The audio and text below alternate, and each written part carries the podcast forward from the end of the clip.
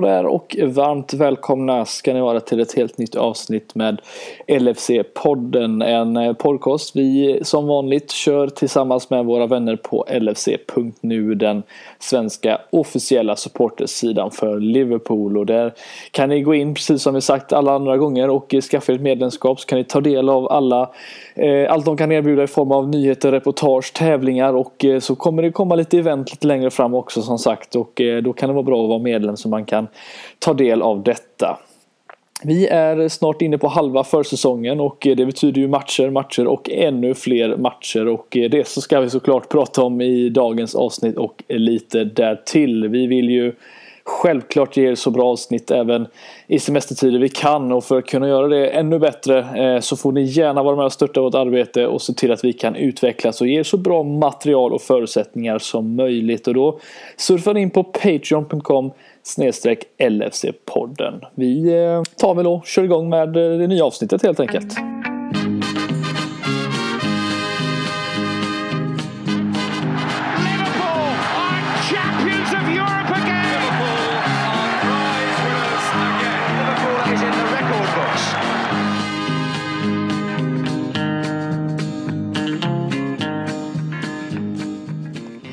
Ja, då är vi som sagt tillbaka här igen och det är måndag morgon som vi sitter här och spelar in detta avsnittet eh, bara några timmar efter att Liverpool har spelat mot eh, Sevilla i sin eh, för, riktiga, andra riktiga försäsongsmatch får vi kalla det inom situationstecken och vi har massvis att prata om idag kan man inte tro kanske med tanke på att det inte har hänt några transfers men det finns mycket vi ska diskutera och med mig har jag idag Christian Andersson som på andra sidan sitter och också har en, en lugn morgon här kanske. Jag vet inte om du har semester eller inte men eh, du lyckas i alla fall få tid för mig idag och sitta och prata Liverpool.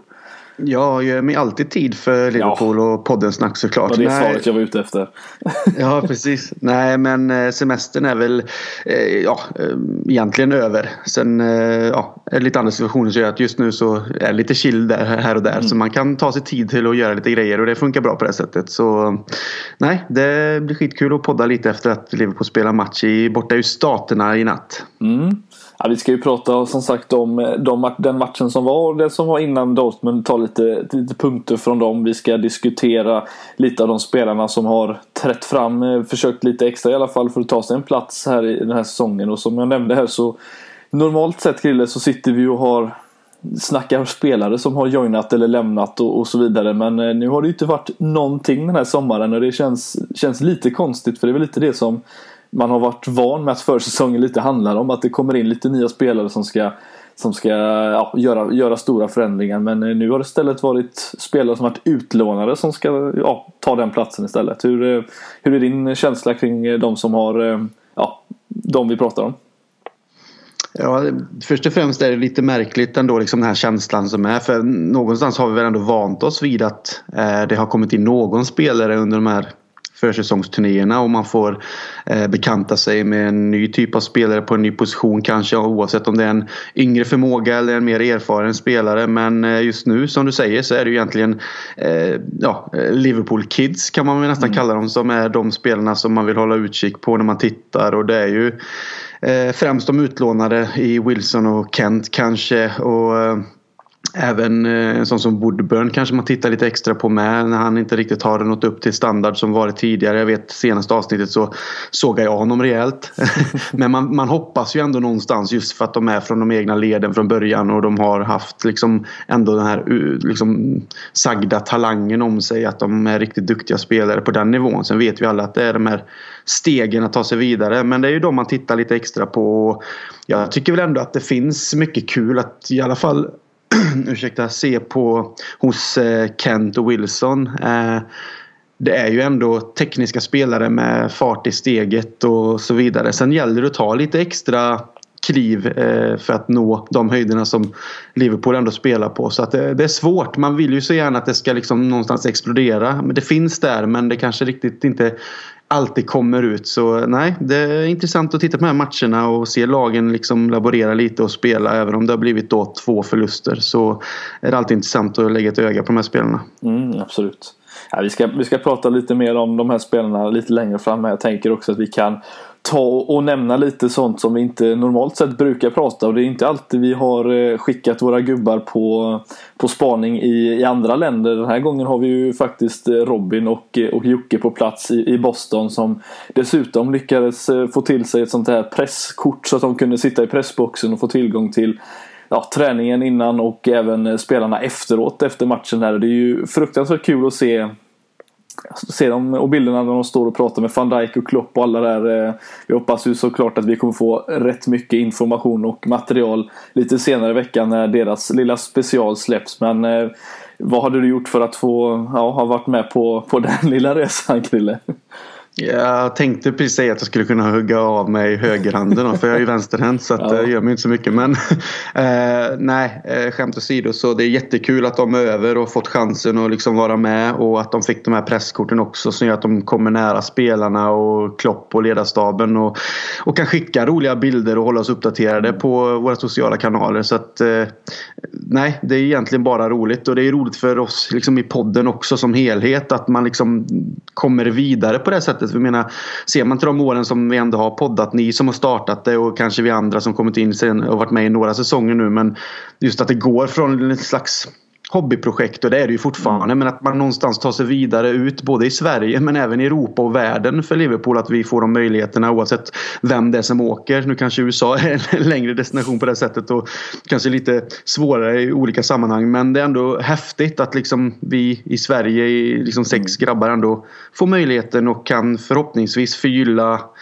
många supporters eh, intresse genom att lyssna på oss men även också se oss i kanalerna. Så att, eh, nej, det är bara jätteroligt. Jag hoppas att de har haft superroligt och det kan jag inte tänka mig att det har varit något annat nej. i 37 graders värme. ja, de skrev, vi skrev ju här lite innan på morgonen när vi började spela in att vi, vi skrev till varandra att nu är vi redo att spela in och så kommer Robin in där och skriver att nu ska jag gå och lägga mig. Så att det har varit fullt upp med, med för dem eh, borta i Boston och lite kul får vi ändå säga att det var ju bara tre stycken Eh, eh, vad ska man säga, eh, företag i situationstecken eller vad man ska säga medier som var inbjudna till de här bakom kulisserna idag och det var ju The Anfield Rap The Redman TV och Liverpool, ja LFC-podden. Eh, så det var ju, ja, får man ändå säga ganska stort för Robin och, och för oss och, och Jocke också att eh, få vara på plats. Så Att eh, mer från dem eh, får vi få lite längre fram här i veckan. Eh, jag ställde ju för övrigt frågan, Krille, eh, jag frågade ju Robin hur, hur luktar van Dijk? Men jag fick inte riktigt något svar på det. Det känns som en väsentlig fråga när man ändå står med van Dijk och frågar. Liksom, han känns ju så majestätisk ändå.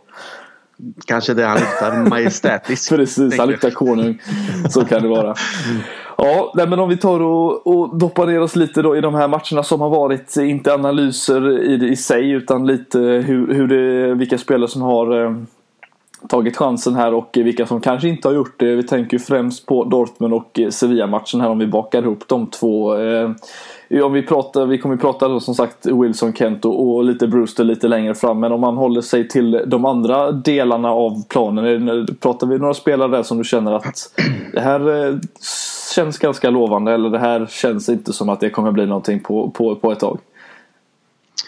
Uh, nej, det är väl återigen uh, vänsterbacken där, Larucci som vi mm. nämnde senaste avsnittet med. Så jag tycker fortsatt har visat att han har en uh, stor talang och en mognad i sitt spel också. Nu blev ju han lite brutalt nedsparkad igår och det kommer vi väl tillbaka till. Men han är en som har stuckit ut som jag tycker verkligen visar att jag säger inte att det betyder att vi inte kan köpa in en backup till Robertson på vänsterbacken men det bevisar även att vi finns i de egna leden kapacitet att utveckla något som kan vara den där äh, backupen och som i det långa loppet också kan göra det jobbet på ett väldigt bra sätt. Äh, nu är det ju så att Robertson är ju en en, en, liksom en, en, given startspelare på den platsen. Men finns det unga spelare som kan liksom vara med och, och pressa och utvecklas som är på den positionen så är det ju superbra. Eh, sen är det ju också tycker jag nu, nu, är det också spelare som antagligen inte kommer figurera men jag har ändå tyckt att eh, Phillips har varit helt okej okay, liksom mm. när han har varit och spelat även om han då har varit skadad förra säsongen mycket och han är väl runt 22-23 år och sånt där och man vet ju även att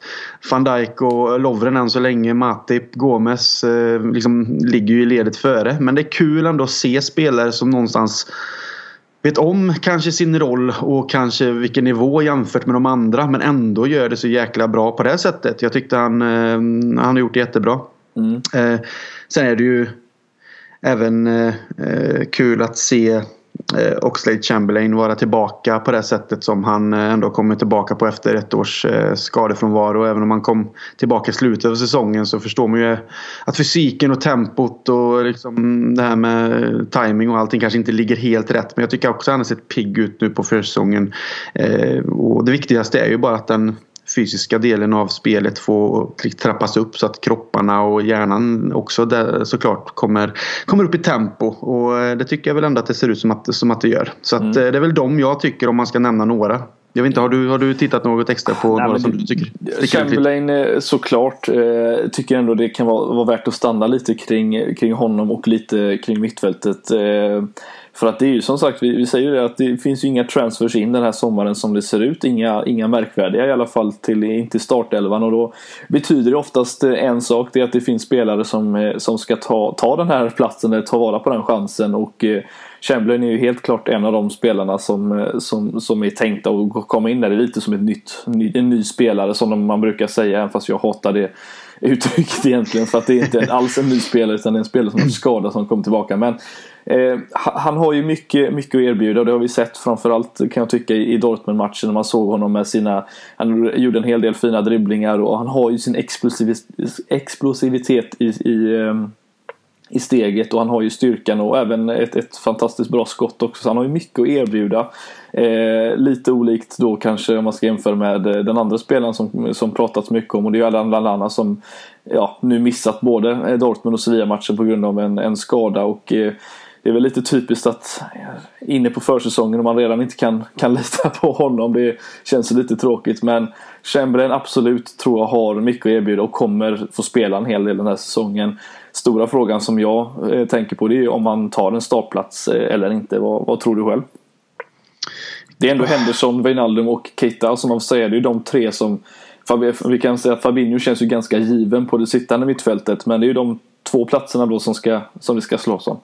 Ja, och sen just, just nu i det här läget när vi ändå bara har försäsong och det, det kanske inte säger så mycket egentligen när nivån väl, eh, väl trissas upp inför, inför det som komma skall så tycker man ju också att det är svårt att ändra på en mittfältstrio som liksom har gått och ja, vunnit Champions League. Om man ska, alltså det, liksom det bevisar ju ändå att man håller nivån att vara bäst i Europa och när det gäller det. Sen är det klart, det, det handlar om form, lite tur också i vissa delar men eh, det är ändå en, en, ett mittfält som har, har lyckats gå hela vägen och som har nött ner alla andra mittfält där vi har mött liksom både Barcelona, Bayern München för att nämna några. Eh, så det är svårt att bara säga att ja, men Oxlade Chamberlain tar en plats direkt. Utan jag, jag, tror väl att han kommer figurera väldigt mycket. För det är precis som du säger. Han har bevisat efter sin skada att han fortfarande har rappheten i steget. Han har sin eh, både teknik och lite kreativitet i det också. Och den här explosiviteten som du säger. Han är ju stark eh, spelare på det sättet och han har ett bra skott. Så att det är klart han är ett vapen som jag jättegärna vill, vill se. Så jag var ju jätteglad när vi, när vi värvade honom. Liksom. Och det han erbjöd innan han blev skadad var ju bara liksom positivt när han väl kom in i laget. Men det är svårt att bara plocka bort någon och säga att nu ska han spela. Men eh, får han bara fortsätta och inte skada sig så tror jag absolut att han kommer eh, pressa någon till de andra kanske till att till slut bli en eh, bänkspelare. Sen är det svårt när det är en Henderson som är kapten och en Wijnaldum som ändå alltid gör jobbet. Så att Ja, vi får se men det är återigen det här att han kommer tillbaka och att vi kanske ibland sitter och gapar efter och vi behöver en nya mittfältare eller en kreatör och så vidare. Men med både Keita och eh, Chamberlain förhoppningsvis skadefria och komma tillbaka så har vi ju bra konkurrens på mittfältet. Och det är ju liksom en, finns ju en Milner där också så att säga. Så att där är jag inte så orolig. Men eh, ja, också Chamberlain får jättegärna spela för min del. Sen får vi se vem det är han i så fall skulle peta. Mm. Ja, det nämnde ju också som sagt eh, Milner där i diskussionen också. Han eh, tror väl jag kommer att kunna vikariera ganska mycket på ytterbackspositionerna den här säsongen också. Det är fortfarande så att vi har Ja, Klein vet vi inte riktigt vad som händer med men eh, vi kommer ju ha Trent och Robertson absolut på sina kanter och så kanske vi kommer ha någon som vikarie där. Då försvinner en mittbacks eller mitt, mittfältare även där från ekvationen också men eh, Mm. Efter matchen här nu mot Sevilla, så pratade ju Milner ut om att det fortfarande inte finns något erbjudande om att förlänga hans kontrakt som går ut nästa sommar och eh, då börjar man ju fundera på om det han börjar bli till åren nu även fast han vinner eh, BIP-testerna varje år så känns det som att han klarar sig men eh, är, är det nu det är dags att, att gå vidare därifrån och försöka hitta en ersättare som ska slussas in eller tror vi att det kommer bli mindre ytterligare år därefter? Jag hoppas ju ändå att Milner eh, blir kvar och att klubben ändå binder upp honom på alltså ytterligare ett eller två år. Alltså förlängning då på det kontrakt han har. För som du säger det går ut nästa sommar. Så sätter man liksom ytterligare ett år till sommaren 2000, vad blir det? 2021 då va? Eller 22. Det, alltså jag tror jag skulle vara bra för att han är ju en spelare som först och främst så pass professionell som han är att han vinner de här testen och han är liksom en av de äldre i truppen. Eh, leder med exempel. Alltså, på, med ett, alltså han leder liksom laget och spelare på ett eh, fördomligt sätt. Och, nej, jag... Eh, Nej, jag tycker att han ska vara kvar och som du säger, han kan spela på så många olika positioner. Så det är ju en spelare man inte vill förlora. Och liksom, det var ju bara häromdagen som Klopp gick ut och sa det att för att vinna till exempel Champions League så krävs det att man har spelare som vinner i sin trupp. För det bidrar med så mycket som man kanske inte alltid märker. Utan vi ser han på plan och hans insats där. Och vi kan se vilken professionell spelare han är, vilken inställning han har, vilket kaptensmaterial han också är på det sättet. Men jag tror att han känns som en spelare som hela truppen har respekt för. Sett till hans långa karriär, sett till den personligheten han är och hur han då leder på det här föredömliga sättet med att liksom ta, ta de här testen eh, med bästa resultat och kanske vara då som sagt kanske eh, en av de, eh, om inte den äldsta då i truppen. Så jag tycker det är viktigt att man liksom inte pusha bort de spelarna utan man faktiskt värderar dem till vad de faktiskt betyder för, för ett ungt lag som Liverpool ändå är. Det finns många ungdomar som jag tror ser upp till honom så jag tycker att eh, klubben borde, det kanske kommer nu när preseason är över men att de sätter sig ner och förlänger hans kontrakt med en, två säsonger för att en, en James Milner idag känns inte som att han är äldre än 25 så att det finns liksom ingen anledning, ja, men det finns ingen anledning till att börja tänka att han ska försvinna för man märker inte de tendenserna som man kan göra på vissa spelare när man börjar se att det går nerför utan här har ju snarare gått eh, uppför istället för, mm. för Milner. Så vad tycker du själv om, om, om alltså, hans eh, läge? Det, det, är en intressant situation för att jag, det som jag tycker eh, vissa lag har gjort bra utan att uh, ha ett exempel, jag har sett det många gånger däremot, uh, det är ju att när man vet att en spelare kanske ska lämna eller man, man har planer att en spelare inte ska få, få förlängt då, då kan man vara väldigt smart och, och försöka hitta den här ersättaren eh, kanske samma, ja, året innan kontraktet går ut på den här spelaren så att man har en, en så att man inte liksom behöver jobba i uppförsbacke därefter utan man kan slussa in den här spelaren och få den spelaren att, att vara en del av laget ganska tidigt men ändå sen få startplatsen lite senare ungefär så som eh, eh Keita och Fabinho i det här fallet. Och, eh, Sen det är klart, sitter man på 140 000 pund i veckan som Milner gör och inte är en, en, en startspelare det hade lika gärna kunnat gå till, eh, till, till en annan spelare. Jag menar det är ju fortfarande mer pengar än vad en Keita Chamberlain och en Mané tjänar idag exempelvis. Både Lalana och, och Milner tjänar till exempel mer än vad, vad Mané tjänar i veckan. Vilket eh, eh liksom är lite sjukt när man tänker efter. Men jag ser gärna kanske ett år till men att man försöker hitta någon som kan, kan ta den platsen eh, därefter. Eh, för det är fortfarande inte så att han är en, alltså en, han är inte en startspelare för Liverpool. Det är ju Henderson, eh, Keita och Fabinho som det känns som är de som eh, och Wijnaldum som ska ta de här platserna eh, till en början. Så att eh, ett år till kan jag tänka mig men sen tror jag det är dags att börja hitta nytt och fräscht om inte Milner ja, kan tänka sig att både gå ner i lön och kanske inte alls spela lika mycket som, som det tänkt utan kanske mer FA Cup, ligacupen och någon Premier League-match om det skulle behövas. Men mer än så tycker jag att vi, högre än så borde vi kunna sikta i alla fall med tanke på vad vi ja, vill uppnå med det här laget. Eh, inte bara vinna Champions League utan lite därtill. Men eh, det får ju vi se hur, hur det blir här nu. Det kommer ju eh, vara mer snack under säsongen troligtvis om detta om han ska förlänga eller inte. Men nej, jag hoppas i alla fall ett år till. Det, det tror jag hade passat du, truppen bra. Du tänker ett år ytterligare än, än det året som är nu ja, då? Alltså säsong, du tänker två säsonger från och med nu? Ja, då, precis. Ja.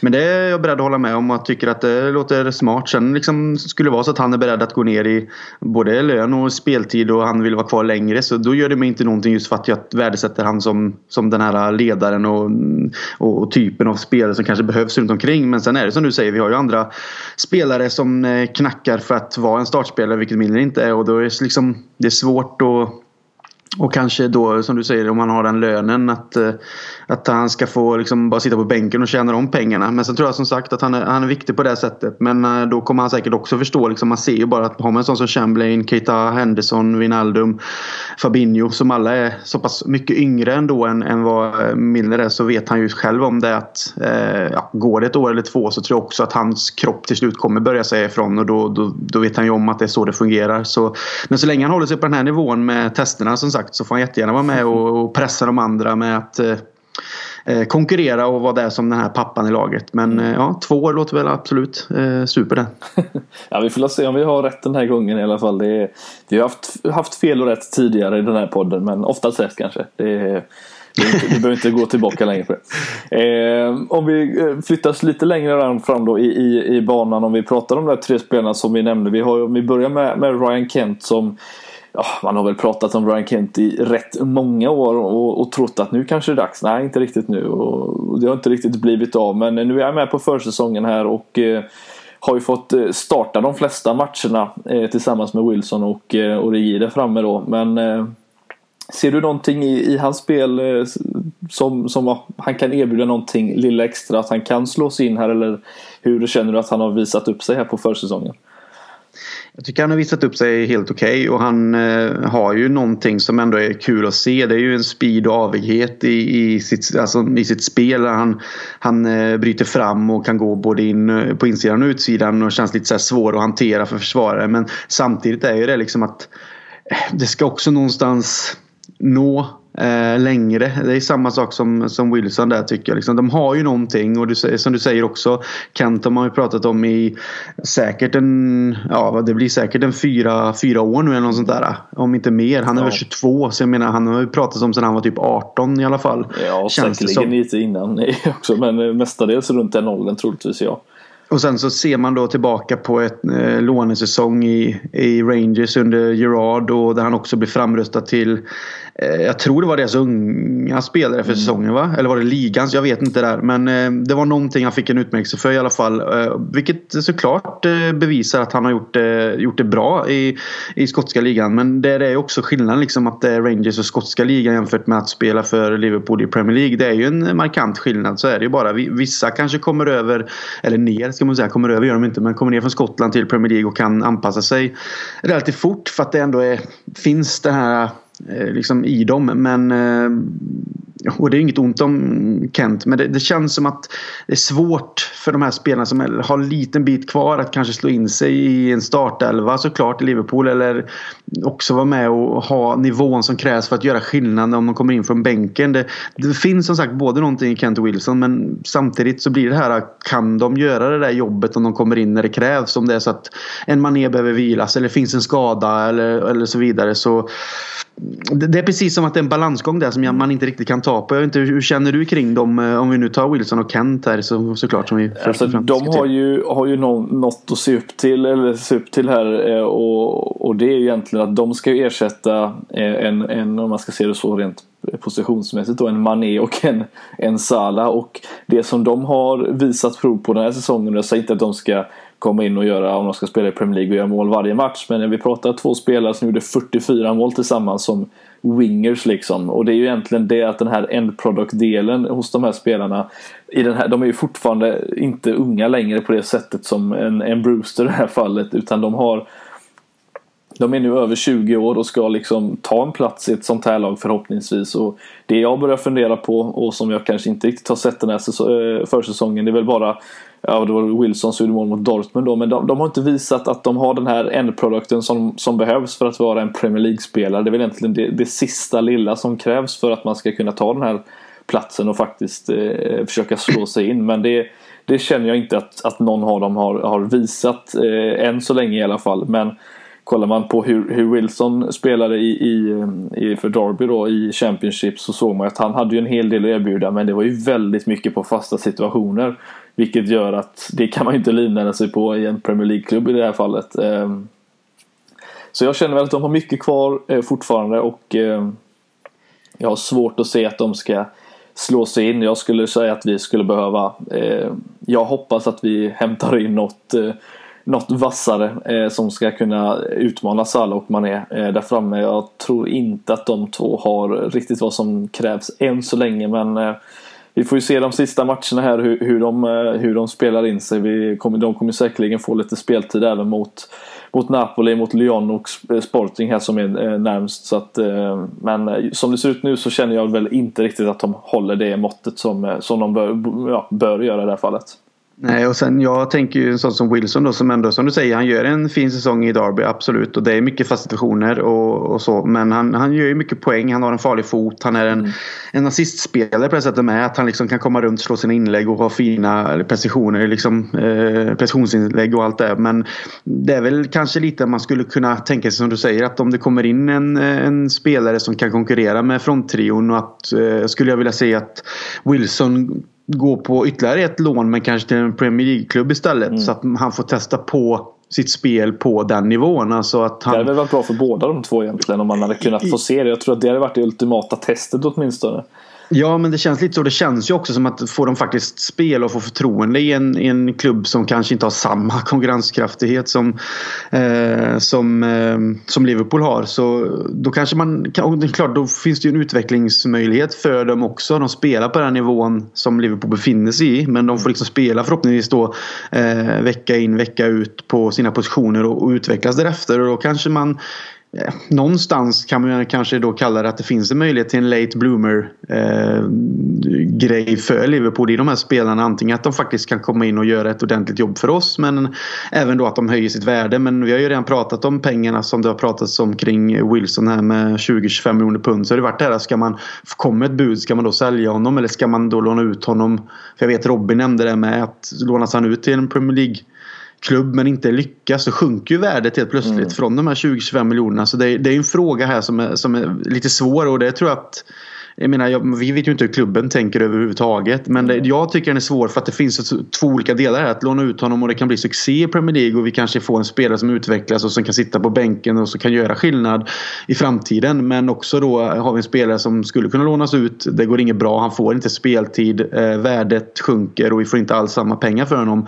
Den känslan har jag kring Wilson. Kent vet jag inte riktigt. Jag tror som du säger att han skulle må bra av en utlåning till Premier League också. Men han kanske inte känns jag vet inte. Det känns alltså inte som att han har samma eh, status som Wilson ändå. Det kan ju bero på att eh, Wilson ändå gjorde den fina säsongen i Championship då i Derby. Fick mycket uppmärksamhet så kanske det blir fel på det sättet. Men eh, nej, utlåning för båda hade nog varit nyttigt. Men eh, vi får se vad som sker. Kommer det in spelare som är på en annan nivå som köps in för att kon alltså konkurrera direkt med fronttrion. Att det finns en chans att de till och med kan ja, ta en plats kanske är jävligt svårt om man tänker på fronttrion och vilka, vilka de är. Men att de ändå finns där och vet att de kan göra skillnad och utvecklas bakom dem så eh, tror jag väl kanske att någon av dem försvinner eller att det blir utlåning. Ja, Men det får vi se. Det beror ju på vad, vad, som händer. Ja, så det enda jag kan tänka mig en spelare som skulle kunna komma in med den kalibern och, och, och verkligen utmana det om, man skulle, om, om det skulle vara så som det har riktats om Nicolas Pepe till exempel från, från Lille då. Alltså han, han har ju exempelvis då vad som krävs Eh, för att kunna gå in och faktiskt eh, starta en Premier League-match för Liverpool om det skulle vara så och, och göra ett väldigt bra jobb eh, i, slut, i slutändan. Eh, men jag har ju svårt att se att Liverpool pungar upp en 60-70 miljoner pund plus för eh, för en spelare som inte är en startspelare. Det, känns inte som Liverpools sätt att, att jobba i slutändan. Och även om han då är i ungefär samma ålder som, eh, som de här spelarna runt 22, 20, mellan 22 och 24 så känns det som att nej, det är Wilson och Kent kommer att få möjligtvis den här försäsongen på sig men eh, slår de inte in sig där så ser jag inte riktigt varför man ska hålla kvar på dem utan då är det bättre att, som vi, som vi sa där, att få in de här pengarna och, och lägga de pengarna på någonting annat i så fall. Men eh, vi, vi har tre matcher till åtminstone och, och, och bedöma dem på får vi ändå säga. Jag tycker inte att de första matcherna mot eh, de här lite sämre lagen är någonting man kan gå på direkt men eh, eh, nej, vi får se hur det blir med dem helt enkelt. Eh, om vi går över då till, till centrala delen av banan och håller oss till, till Brewster och Origi exempelvis som som också tagit, de har ju tagit chansen här faktiskt den här gången. Eh, eller Origi vet ju lite vad han går för. Men Brewster har ju eh, i alla fall gjort en hel del mål på de minuterna han har spelat. Vad, vad tror vi om, om hans eh, möjligheter att kunna ta en start, eller inte en startplats, men en, en position på bänken åtminstone för att kunna hoppa in i den här säsongen? Känslan är ju att han går in och nästintill blir en ersättare till, till Starwich. Eh, mm. Eh, vi vet ju att vi har en Origi som du säger som ligger bakom eh, fronttrion och liksom är en, han har skrivit på ett eh, nytt eh, kontrakt och allt det här och är glad att vara kvar i klubben. Han vet säkert om de här förutsättningarna också men att han fortsätter att vara den spelaren och personen han är. Han kämpar i det tysta och konkurrerar och han som vi vet kom in och gjorde skillnad i, i senaste säsongen här i viktiga matcher så att det, det är ändå skönt att ha en sån spelare som, som accepterar hur det är men som ändå ser sin chans att göra skillnad och kanske, man vet ju aldrig. Jag menar eh, skador kan komma och då finns det spelare som ändå står där som vet om eh, hur det fungerar. Eh, en sån som Brewster då tror jag som sagt att eh, han kommer figurera i A-laget som eh, Sturridge eh, liksom ersättare just för att han har eh, den här näsa för mål och att han är lite av den här måltjuven i, i boxen. Bra på straffar. Ja, ja. Nej, men liksom att det finns en spelare som ändå kan vara eh, liksom ung, hungrig, eh, rapp i steget, eh, näsa för målet och som finns att sätta in i vissa lägen och kanske också få, få spela och starta vissa matcher beroende på med. Förhoppningsvis går vi ju långt i kupperna och så och då finns ju alla möjligheter för en sån spelare att, att fortsätta att utvecklas.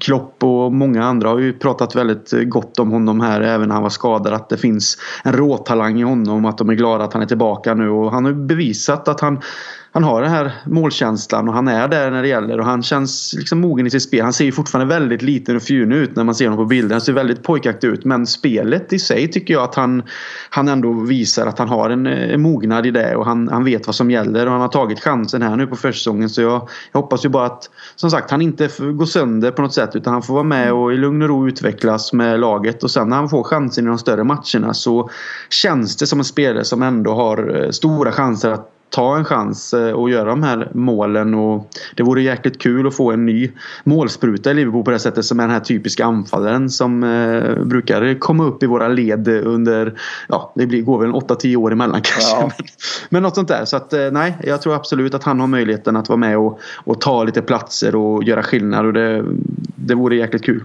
Mm, nej, men han har ju det, som sagt det, det är lite annorlunda eh, erbjuda än vad de andra har. För Mino vet vi ju lite hur han hur han jobbar. Vill gärna liksom eh, vara speluppläggaren och lägga fram bollarna till, till Mané och Salah. Vilket han har gjort fantastiskt bra. Även kan, kan göra några mål själv. Men Brewster är ju, är ju egentligen en vad jag skulle säga en, en poacher. Alltså han, han, är, han ska ju vara en målspruta. Han ska vara inne i boxen och eh, och eh, sätta dit bollarna. Eh, han har gjort en hel del mål den här försäsongen som har varit eh, lite, lite annorlunda om jag säger så. Inte det här enkla tap-inet utan nicken mot, var mot Bradford var det väl? Mot, ja, måste ha varit va? Eh, när han, Ant, antingen Tranmere eller Bradford. Tranmere måste det ha varit ja, när ja. han, så måste det ha varit, just det. De två mål han gör där egentligen är ju, är ju verkligen så här typiska anfallaren som är inne i boxen och lite som en måltjuv och tycker han har gjort det fantastiskt bra och det är klart får han möjligheten mot de här andra lagen som kommer upp här nu som fortfarande då behåller en hög kvalitet och där försvararna är lite mer ja, Premier League-försvarare än de, än de tidigare lagen så absolut kan han ju ta den här storageplatsen. Eh, vi vet ju att Origi kanske kommer komma in främst från bänken om det skulle behövas men eh, jag ser gärna att en spelare han, får komma in om man eh, ja, leder med en tre bollar på hemmaplan exempelvis och det är en 15 minuter kvar. Låt honom hoppa in och lite se vad han, vad han går för mot de här Premier League-klubbarna. Det har varit jättekul att se ja, hur han hade handskats eh, med den situationen men eh, det kommer ju finnas möjligheter för honom att starta som sagt i, i, i kupperna och säkerligen få komma in också. Det, det, tror jag absolut. Men då behöver vi gå förbi första rundan Krille i alla fall i FA-cupen och i ligacupen den här gången. Det känns som att man behöver lägga lite mer fokus och inte bara bara på Champions League och Premier League i så fall om man vill gå långt där. Men eh, tror vi han får några Premier League-matcher i, i kroppen den här säsongen då? Brewster? Mm. Eh, ja, det tror jag absolut. Jag menar, fortsätter han som han liksom påbörjar preseason nu och han gör mål och liksom bevisar sig så som du säger, man kanske inte kommer liksom starta direkta matcher och han kanske inte kommer hoppa in om det liksom ligger och balanserar i en match där vi liksom ja, har liksom kniven mot strupen om man säger så. Men eh, absolut som du nämner med att eh, leder vi med 2-3-0 och det är liksom 15-20 minuter kvar och det är hemmaplan och jag menar varför inte låta han liksom få lufta de vingarna eh, och känna det förtroendet. För jag tror att han, en sån spelare som är så ung och hungrig växer nog med det också. Även om han vet att han kommer in i ett sånt eh, läge och en match. Men då vill han ju fortfarande bevisa och fortfarande liksom göra sitt och säkert göra mål och så. Så att ja, liksom finns den som de säger som man ändå ser också. Men de, de diskuterar ju alltid det här om hur, hur, hur duktig han är och den här talangen som finns i han. Så, eh, och det, vi har ju fått bevis på det med med de här målen som du nämner. Han gör ju liksom inga Alltså, är, på något sätt kan man kalla det skitmål men du förstår vad jag menar. Mm. Det, han gör ju det på ett sätt som är den här måltjuven. Man gör mål med huvudet. Man ligger rätt på, eh, på linje med försvarare och är framme snabbast på en retur och allt det här. Alltså han gör de här målen som vi kan känna att åh vad gött att ha någon som kan vara där liksom hela tiden. Ligga och ja, nöta på offside-linjen och vara jobbig mot försvararna och sen vara framme i de här ytorna där bollarna kommer. Så han läser spelet på det sättet. Så det känns bara positivt att ha en ung kille som är hungrig och kunna göra det. Och jag, jag hoppas att han får eh, chanserna. Men som sagt en startspelare är lite svårt att se när vi har en fronttrion och en Origi som ligger bakom att komma in och erbjuda lite andra delar med sitt spel också. Men eh, jag menar ser man ändå till Sturridge som försvann och vad han erbjöd. Visst han är en avslutare av klass det vet vi och han har eh, en avighet sitt spel med. Men han har ju tappat sitt steg och det känns inte riktigt som att det, det på något sätt var sådär farligt som det kunde vara förrän när Sturridge fick bollen. Det gick liksom inte med fart. Det var inte, han, han, han kom ner djupare och hämtade boll och det är inte där Sturridge är bra. Brewster känns ju mer som att han hellre då ligger vid som sagt offside-linjen och han eh, är med när det väl sker någonting. Han tar löpning in i boxen och det är där skillnaden blir då. Så det känns som att han blir egentligen den perfekta med inom citationstecken ersättaren till Starwich i det, i det här läget.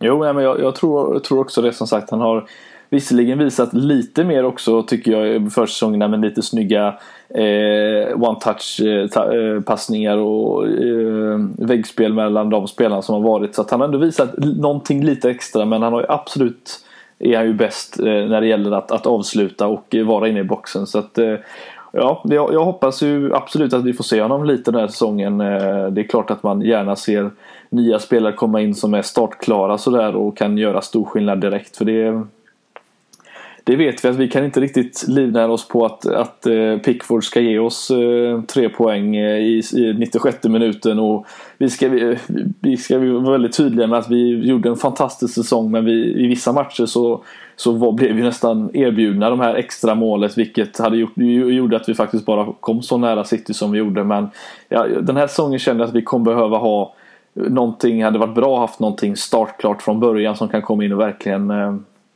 ja, göra skillnad och eh, jag känner inte riktigt att han är det just nu men det är frågan om Origi då om vi går över till honom om han eh, kan spela den rollen den här säsongen. Eh, han avslutade säsongen på ett fantastiskt sätt i Champions League åtminstone men ja, det kommer ju krävas kanske lite mer från honom än att komma in och, och göra viktiga mål i, Champions League. Det känns som att vi behöver lite mer från honom i, i speluppbyggnad och liknande i Premier League och sånt där också. Vad Känner du att han, ja, att han är, är närmre den här säsongen eller att det fortfarande är lika långt ifrån men att han egentligen är den enda spelaren som finns att kasta in egentligen? Ja, alltså jag vill väl ändå någonstans påstå att han, det krävs ju att man får se lite mer eh, kontinuitet från honom. Just som att kommer han in och, och spelar, att han gör målen. Att han är med i uppbyggnaden, att han bidrar. Precis som han gjorde såklart. Och liksom, han är ju en legend nu på det sättet. Det har vi ju uttalat oss om här också. Liksom att han kommer ju alltid vara inskriven i historieböckerna. På grund av de insatserna han gjorde förra säsongen i både Premier League och Champions League. Och liksom, jag känner ju en glädje med honom att han Eh, skrev på det här kontraktet och han vill vara i klubben och han känns harmonisk och glad. Och det här självförtroendet som kanske var borta ett tag när han var på lån till Wolfsburg och det ville sig inte och det var liksom inte alls eh, den spelaren som man hade hoppats att det skulle utveckla sig till när vi väl köpte honom och man såg att det fanns en talang där. Det känns som att självförtroendet gör väldigt mycket här och något som han har fått av, av Klopp och truppen sett till vad som hände då förra säsongen. Så jag tror absolut att han är en spelare och en spelare med de här backup-egenskaperna. Men samtidigt så krävs det ju också att han håller upp en nivå som han sedan lägger sig på. Eh, där det kommer eh, bidragande mål och assist när han väl får spela. Oavsett om det är startplats eh, eller om det är att han kommer in. Att han gör de här skillnaderna. Att, att det fortsätter. Annars så, så blir det det här att man som sagt uppstår det en skada på fronttrion som är, en, eh, som är fastgjutna i startelvan så blir det ju säkert hans ansvar att ta en plats oavsett hur man laborerar där uppe. Men då krävs det också från hans sida att det liksom blir en... Det är svårt som sagt att lägga samma nivå som en, till exempel en Mané eller Salah sett till mm. vilka spelare de är. Men att man ändå gör det jobbet så att ändå laget frodas framåt och att det inte blir problem. Eh, så men jag, jag, är glad att han ändå är kvar. Jag tror absolut att han kan bidra som han redan har gjort. Eh, sen är det ju alltid så som du säger. Man hade gärna sett en, en spelare av toppklass värvas in för de här positionerna. För någonstans måste man ändå vara ärlig med att förra säsongen hade vi väldigt tur när det kom till skador i alla fall eh, i det mm. offensiva.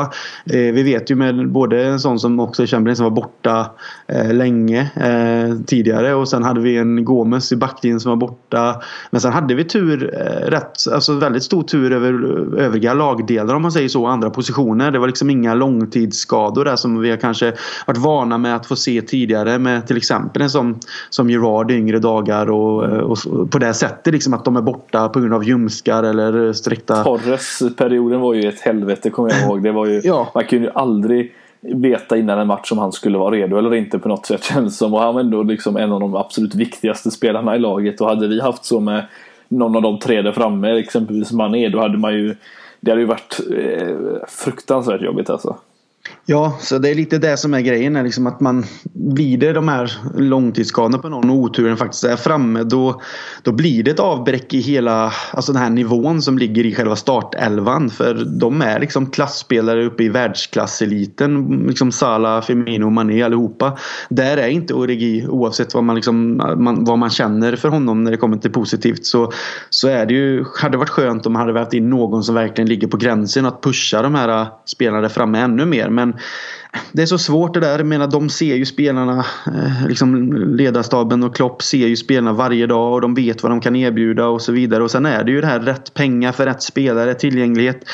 Eh, det är ju egentligen bara att sitta lugnt ner i båten och se vad som händer. Eh, som alltid, det går liksom inte att göra så mycket åt. Man hoppas på det men vad klubben väljer att göra är ju en annan fråga. Men väljer man att satsa på Origi, Origi så står jag bakom det också. Det är ju liksom inget, inte så mycket mer att, att göra i det här fallet. Sen att vi fans och folk kan skrika efter värvningar och att vi inte förstärker eller breddar truppen ännu mer. Jag menar som truppen ser ut nu utan skador så är det en stor bred trupp som jag tycker absolut har allt som krävs för att utmana på, på alla fronter egentligen. Sen handlar det väl mest om att man bygger med någon kloss som erbjuder någonting nytt, någonting extra som kommer in som en frisk vind kanske. Men jag menar vi är ändå Champions League-mästare. Eh, tvåa i Premier League eh, med bara liksom på 97 poäng. Eh, kan vi bara bygga vidare på det och den här lagharmonin fortsätter så ser jag oss som liksom, topputmanare igen. Det krävs inte egentligen att man ska ha en annan spelare utan vi har de toppspelarna. Men att det kommer in någon ny det är ju bara positivt men jag tycker inte att det krävs just här och nu. Men som sagt skador kan man aldrig sia om heller så att eh, det, man, man, får bara se vad som händer och väljer klubben att inte köpa in någon för att de anser att truppen är stark nog och vi har det vi behöver. Ja då är det så och så får man bara hoppas att det inte sker någonting. För det är lätt att säga sen då om, om det skulle ske att ja vi skulle köpt in ja men det är klart det är alltid lätt att säga det då. Mm, ja men precis.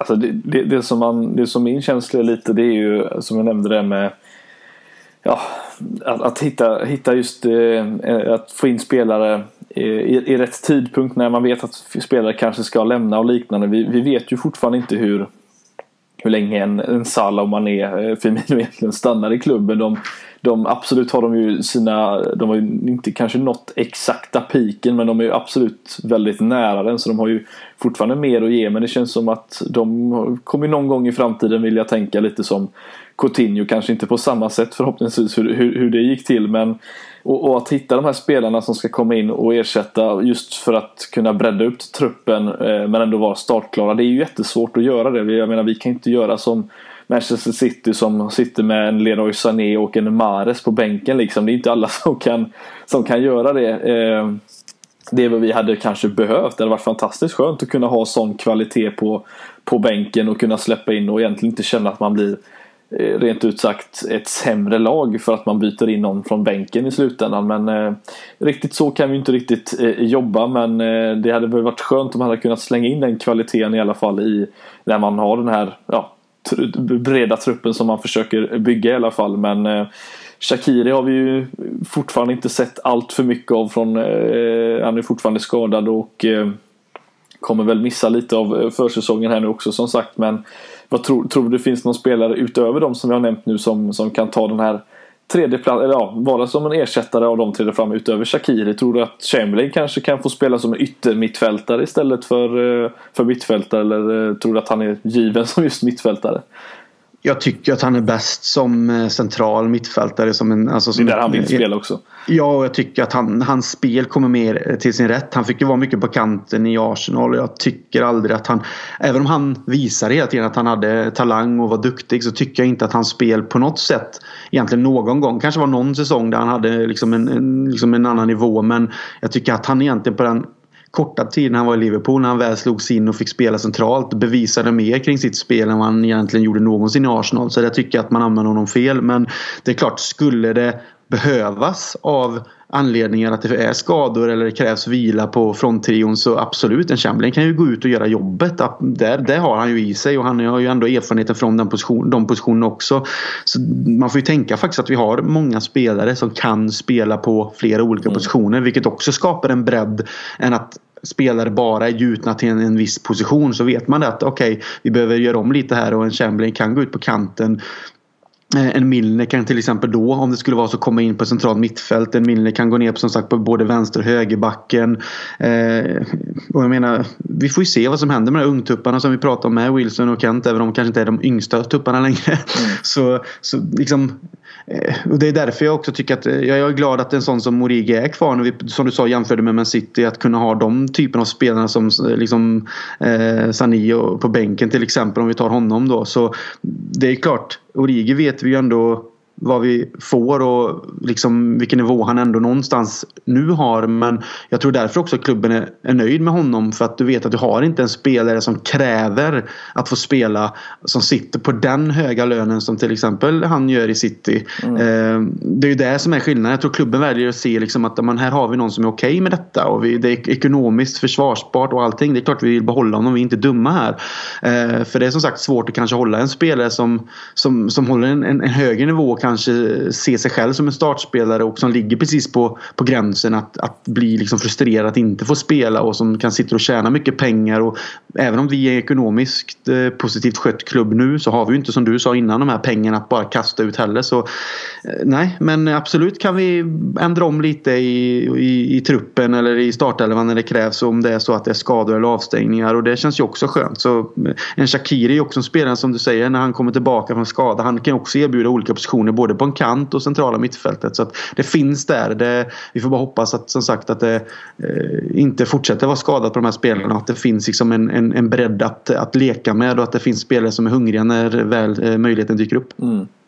Ja, nej, det är som sagt, jag sitter fortfarande och hoppas att det, det, det dyker upp någon bomb här eh, innan transferfönstret stängs. Men det börjar ju se mer och mer o, o, otroligt ut att det ska eh, hända. Men eh, Ja, det finns några matcher kvar som sagt för de här spelarna att visa upp sig. Vi har ju näst eh, upp på, på agendan är ju eh, Sporting Lissabon den 25 juli så det blir väl här på torsdag blir det väl eh, sent på natten även där så att det Ja, det kommer ju finnas lite mer att snacka om längre fram. Vi kommer ha ett, en specialare från Robin och Jocke från Boston och förhoppningsvis lite material därifrån efter matchen och innan matchen förhoppningsvis. Eh, känner du att det finns någonting mer Krille kring försäsongen här nu som kan vara värt att diskutera innan vi säger hejdå för den här gången? Nej, jag tycker att vi har täckt det mesta som går att prata om just nu. Som sagt, det är ju uteblivna transfers egentligen både ut och in. Så det finns inte så mycket att diskutera där förutom att man önskar något. Och att Robin och Jocke såklart då har varit och minglat med både spelare och ledare och andra välkända medier som, som du nämnde innan med Danford Rap och Redman TV. Eh, och samlat in material till ett specialavsnitt tycker jag ska bli jätteintressant att få eh, höra och läsa mer om. Eh, som jag sa i inledningen så är det jättekul att LFC-podden är med i de här sammanhangen och kan skicka ut två stycken härliga grabbar till USA som får ändå ta del av detta. Så det är skitkul. Och sen Precis finns väl inget mer än att vi fortfarande förbereder för eh, Community Shield den 4 augusti på Olivedal i din hemstad Göteborg. Precis. Jajamän. Så eh, jag vet faktiskt inte hur läget ser ut med platser. Eh, det är Robin som sköter lite mer av den delen men i alla fall så... Finns nog vill... några, några platser kvar tror jag. Ja, så vill man vara en del av det så bokar man bord på olivedal.se så kommer LFC-podden dit och kör lite livepodd och minglar och dricker lite öl och ser matchen tillsammans med andra härliga supportrar. Så det ska bli riktigt kul. Annars mm. så tycker jag att vi har täckt det mesta. Ja, men det känns som, eh, som vi har gjort det faktiskt. Och för de som kanske inte har eh, sett de senaste nyheterna så kan vi i alla fall tillägga att eh, Alisson, Salah och Firmino kommer joina laget cirka en vecka innan Manchester City-matchen. Så de kommer väl dyka upp med laget eh, nästa dag här till helgen egentligen då inför matchen mot Lyon som är några dagar eh, senare på, tror jag var på tisdagen eller onsdagen där. Så att, eh, och, och Mané eh, verkar ju vara tillbaka. Han får ett lite kortare uppehåll eh, eller ledighet på, bara på två veckor eh, i det här fallet. Men han är tillbaka innan premiären mot Norwich. Missar dock eh, Community Shield-matchen mot Manchester City. Men eh, därefter så så har vi ganska stark trupp som eh, börjar eh, gå mot säsongen här i alla fall. Men vi kommer eh, spela in några mer avsnitt innan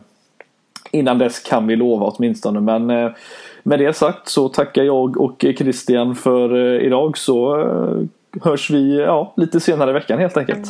Ha det bra!